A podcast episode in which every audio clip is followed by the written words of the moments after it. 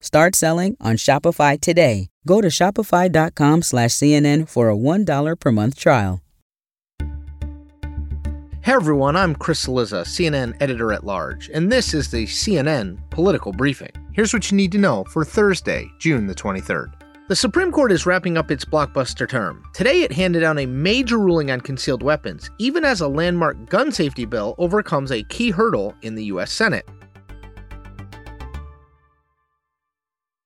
So this morning, the Supreme Court struck down a long-standing gun law in New York that placed restrictions on carrying a concealed gun in public. The ruling is the widest expansion of gun rights in decades. The state law at the heart of the case required anyone who wants to carry a concealed handgun outside the home to show quote unquote proper cause for the license. The law was on the books in New York for more than a century. It could potentially allow more guns to be carried in public, even as the country grapples with an epidemic of gun violence, and some call for more gun control in their wake. The Supreme Court ruling was 6 to 3 with conservative justice Clarence Thomas writing the opinion and all three liberal justices dissenting. The court says the 2nd and 14th amendments of the Constitution protect the right to carry a gun outside the home. Listen to CNN's John King share the differences in opinions between Justice Stephen Breyer, who dissents, and Justice Samuel Alito, who's in the majority. Justice Breyer writes this in his dissent. The primary difference between the court's view and mine is that I believe the amendment allows states to take account of the serious problems posed by gun violence. I fear the court's interpretation ignores these significant dangers and leaves states without the ability to address them. Justice Alito directly comes back at that. Why, for example, does the dissent think it is relevant to recount the mass shootings that have occurred in recent days? And how does the dissent account for the fact that one of the mass shootings near the top of its list took place in Buffalo? The New York law at issue in this case obviously did not stop that perpetrator. It's a fascinating debate about whether the court should take into account changes in technology, changes in culture, mm-hmm. uh, changes in just about everything. And the conservatives are saying no. Now, this ruling has implications for states with similar legislation like California, Hawaii, Maryland, Massachusetts, and New Jersey. It represents a clear victory for gun rights advocates, but critics say the ruling puts even more roadblocks in the way of curbing gun violence. The National Rifle Association called the Supreme Court ruling a quote monumental and quote watershed win for gun owners. President Joe Biden said he's deeply disappointed by the ruling. He wrote in a statement today, quote, we must do more as a society, not less, to protect our fellow Americans, calling on state legislatures to, quote, enact and enforce common sense gun laws to do so. New York Governor Kathy Hochul, a Democrat, says she's prepared to call the state legislature back into a special session to deal with the ruling.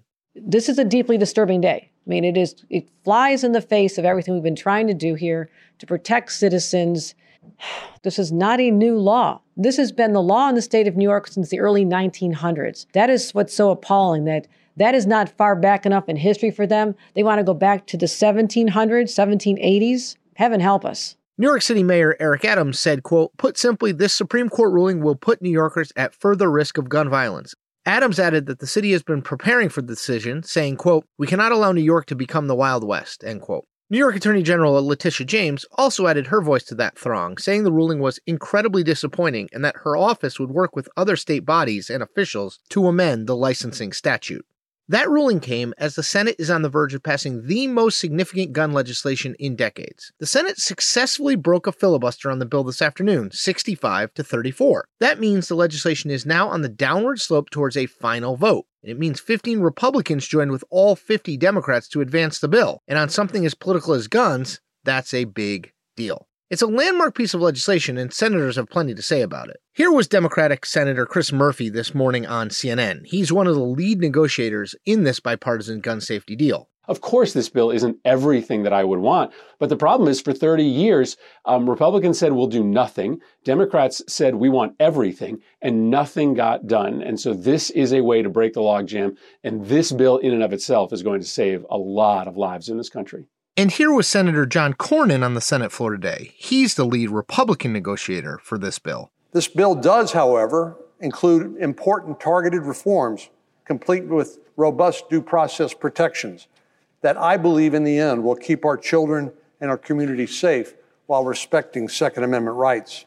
Meanwhile, Republican Senator Rick Scott, who signed off on Florida's gun bill after Parkland, said he would oppose the package, both over concerns over due process and because he said it didn't go far enough to limit access for domestic abusers. If you're if you're convicted uh, with this bill of domestic violence against your partner, you automatically uh, get your gun rights back in five years without any clemency process.